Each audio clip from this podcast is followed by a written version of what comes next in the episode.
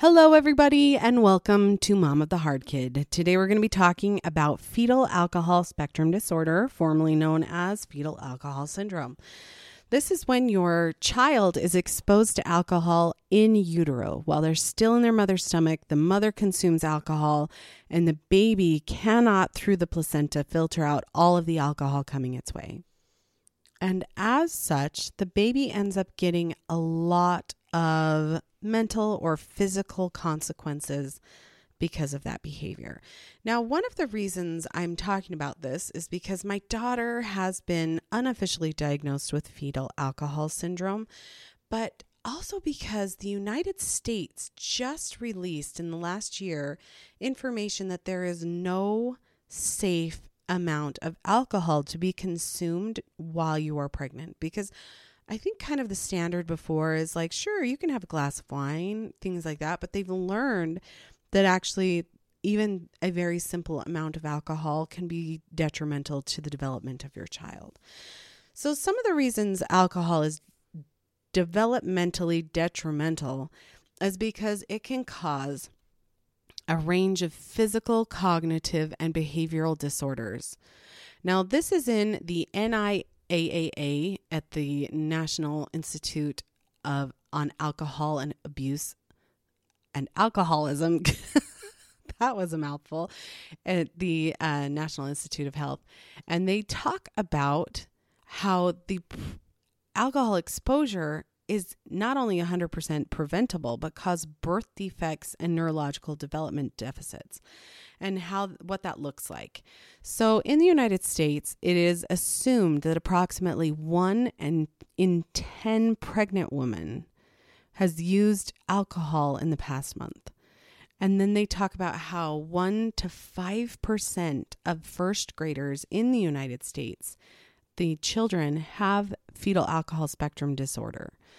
And if you go into other countries, other countries have varying amounts of this, but because it is a spectrum disorder, some you have to take all of these percentages with a little bit of a grain of salt because it's it's kind of difficult to know. I know Scotland has really been focusing in on this with its babies. They think that there are 3 to 5% in Scotland. Um, but this is a concern that they have because they also believe that only a small portion of people with fetal alcohol spectrum disorder have the diagnosis and receive any support or understanding of their brain function. So they're even creating different um, majors and master's programs in the universities that specifically focus on fetal alcohol syndrome. Now, the reason this is such a big deal is because when you look up diagnostically what is required to be diagnosed with fetal alcohol syndrome, it is incredibly different than what the signs and symptoms are of fetal alcohol syndrome. And that was really confusing to me as this normal mom doing research. Because when you look at the CDC's guidelines, their signs and symptoms, it says low body weight, poor coordination, hyperactivity difficulty with attention, poor memory, difficulty in school, learning disabilities, speech delays, intellectual disability or low IQ, poor reasoning and judgment, sleep or suckling problems as a baby, vision or hearing problems, problems with heart, kidney, or bones, shorter than average size, smaller head size, also called microcephaly, abnormal facial features such as the smooth ridge between the nose and the upper lip. So, you know how you have that little bump there, the philtrum it's not there. And then also the the bridge of the nose is flattened. So you end up looking like your eyes are abnormal and that I mean they could be farther apart or whatever it is but also it's because that nose is flattened. So they're kind of pushed in the way that is because it didn't pop up the way that it was supposed to. So the, these are kind of the physical things that they look at in order to get a diagnosis for fetal alcohol syndrome. But when I was talking to some of the specialists, I was saying because the therapist who does not have the ability to diagnose this, the therapist says, I think she has fetal alcohol syndrome. And so I was talking to some of the mental health professionals and some of her medical health professionals. And they were like, no, she can still get that diagnosis. She's, they said, but the diagnostic criteria are incredibly confusing regarding fetal alcohol syndrome, much to the detriment of the potential diagnosis of a lot of these children. So, when you're trying to get a diagnosis and you look up at the CDC information, you will have to go through a neuropsych evaluation for your child. You're going to have to have people, multiple disciplinary people, as in like from multiple disciplines. So some from the mental health field, usually, and you know, neuropsychological professionals. Um, and they're going to look for specific things. But when you look at the CDC, there are four clinical features that are considered to have a fetal alcohol syndrome diagnosis. Now, in this fetal alcohol spectrum diagnosis, fetal alcohol syndrome is the more severe of all on the spectrum.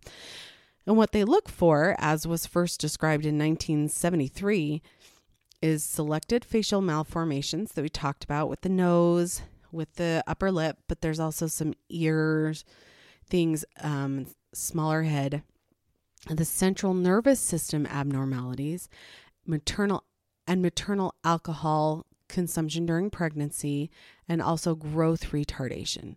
So, when you are talking about the central nervous system abnormalities, this is where it's just like this gigantic gray area, and they're just doing their best to try and see who fits in here and where it goes because a lot of these things as you go through, they look like ADHD, they look like oppositional defiant disorder, they look like a lot of other things.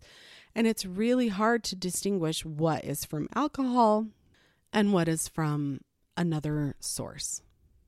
And for any of you who have gone through the process of getting a neuropsychological evaluation, you know that it takes a long time. I mean, when you go in, you're there for quite a while.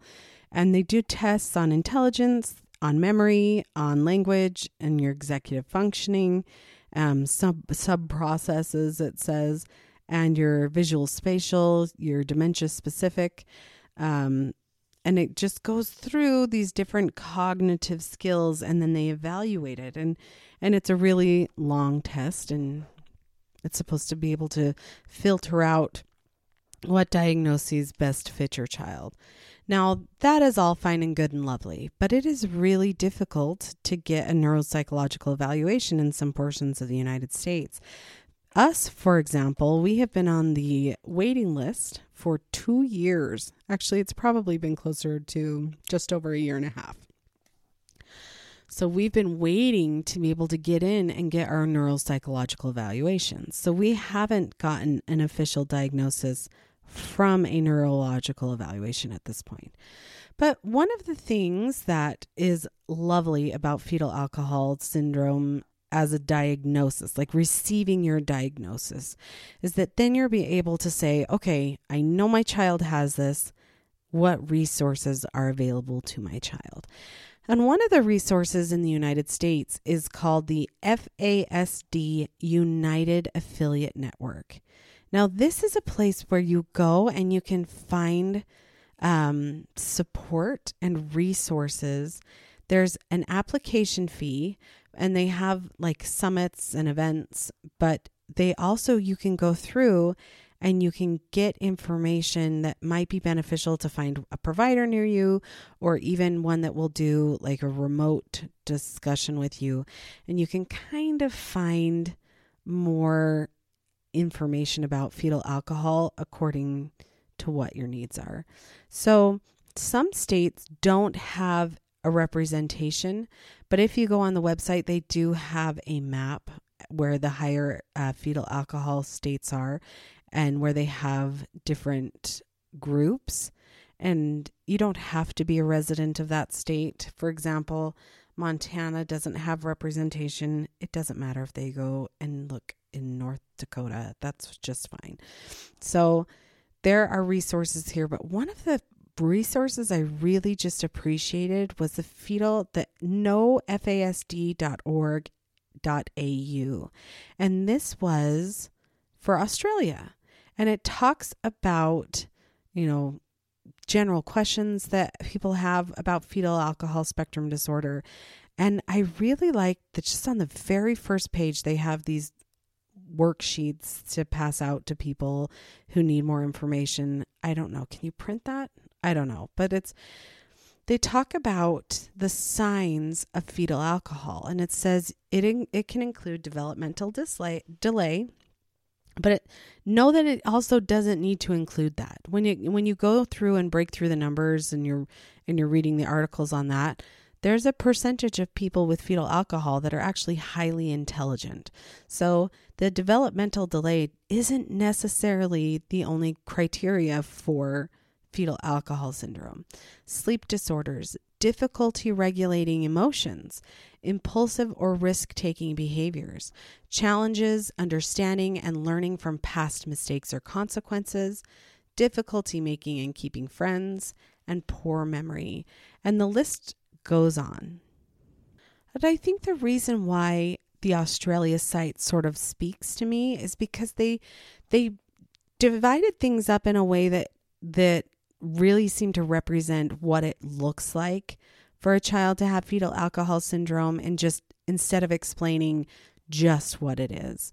So they do, they talk about, you know, what we talked about the impulsiveness and the learning disabilities, but they also talk about how some of these kids get stuck in a pattern of thought or in an action and find it difficult to move on. Um, it talks about the explosive behaviors or even the running away or even inappropriate sexual behavior.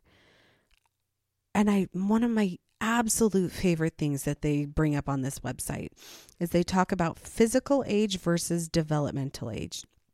And if I could explain this for any child with mental health disorders or just any child truly, it talks about how you can have one child who is 18 years old and they might have the expressive language capabilities of a 20 year old, and the reading ability of a 16 year old, and the life skills of an 11 year old, and the money concepts and time concepts of an eight year old, and the social skills of a seven year old, and the social maturity and comprehension of a six year old. And I think, yeah, because that's what it is when you when you have a child who has i mean even any child um, even my neurotypical children, they tend to have places that they're more advanced and places where they struggle.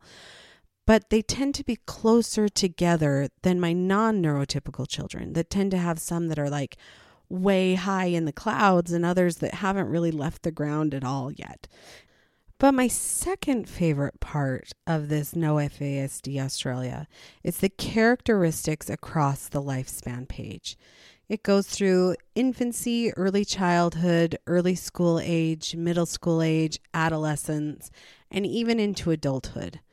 Um, it talks about the different things that can happen. It just sort of explains it in a way that is easier to understand than when you're looking at a list that says poor coordination.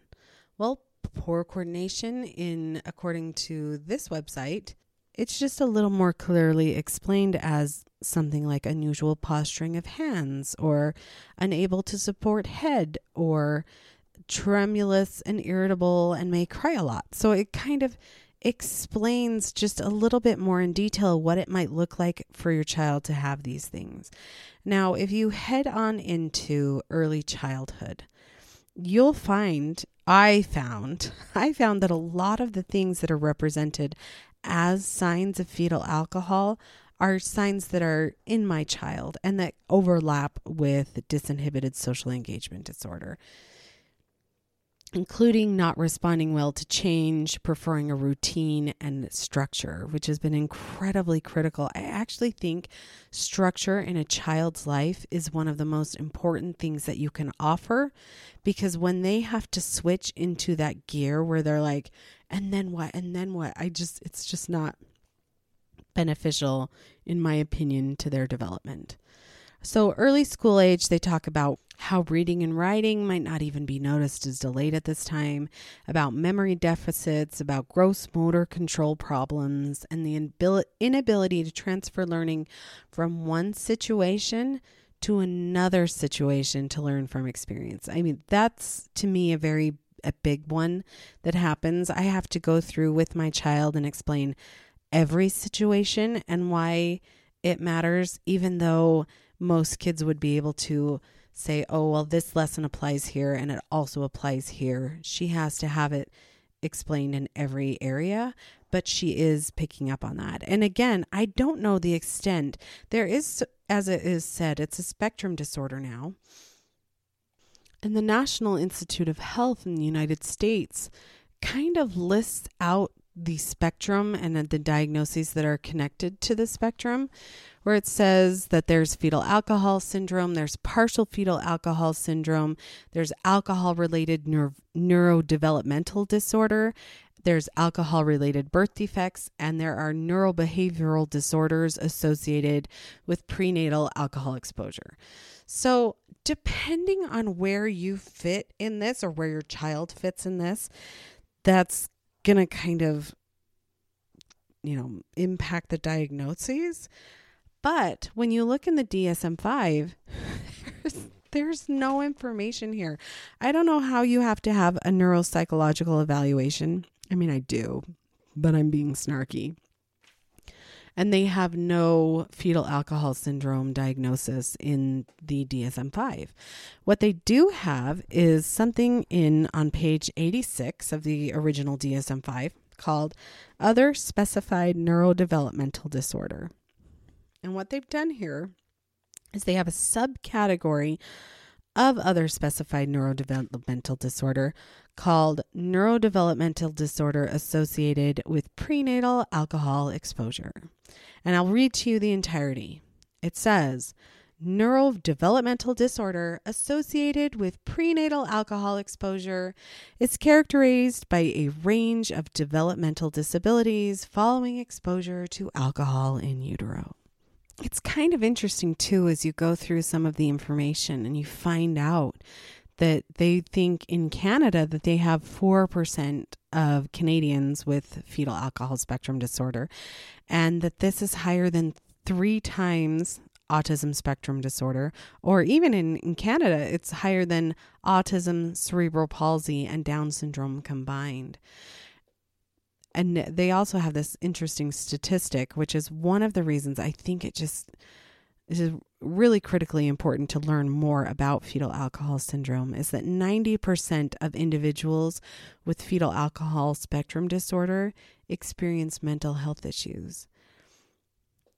But one of my absolute favorite facts about fetal alcohol spectrum disorder is because it says here on the canadafasd.ca facts website that individuals with FASD are known for having a number of different strengths, including being friendly, likable, affectionate, determined, hardworking, forgiving, non judgmental, and caring. So, as we get a little bit overwhelmed with the fact that there's a lot that comes with this, a lot of maybe learning delays, a lot of mental illness, a lot of things that come with having some exposure to alcohol in utero, know that that doesn't mean that the value of the child is any less than the value of somebody who doesn't have this. And these will be great things to remember when you compare the alternate statistics about how in the juvenile correction system that 11 to 25% of the kids who are in there have fetal alcohol syndrome, but an even scarier statistic is the fact that 60% of people with fetal alcohol spectrum disorder have some sort of run in the, the law, and 35% of those end up being incarcerated. So, your chances of having your child with fetal alcohol spectrum disorder end up with trouble with the law is 19 times higher than those without fetal alcohol spectrum disorder. And this is from an article from the Journal of American Academy of Psychiatry and the Law called Neurocognitive Function and Fetal Alcohol Spectrum Disorder in Offenders with Mental Disorders. This is actually a really fascinating article. It was written by Mansfield Mela. It was written by Catherine Flanagan, T- Tara Anderson, Monty Nelson, Sudhij Krishnan, and more. It's a really great article, and I really encourage you guys, if you're really looking for information about um, neurocognitive function and mental health disorders in of- offenders. Just it just gives so much information. And it's as somebody who is a parent who's kind of terrified about how this is going to show up in adolescence even with the oppositional defiance even with the anxiety even with attachment disorders it just goes through and explains a little bit about their collective sample and what that looked like for their sample to proceed in the mental health and offender categories. There's just a lot of information here. I think it's a really informative study.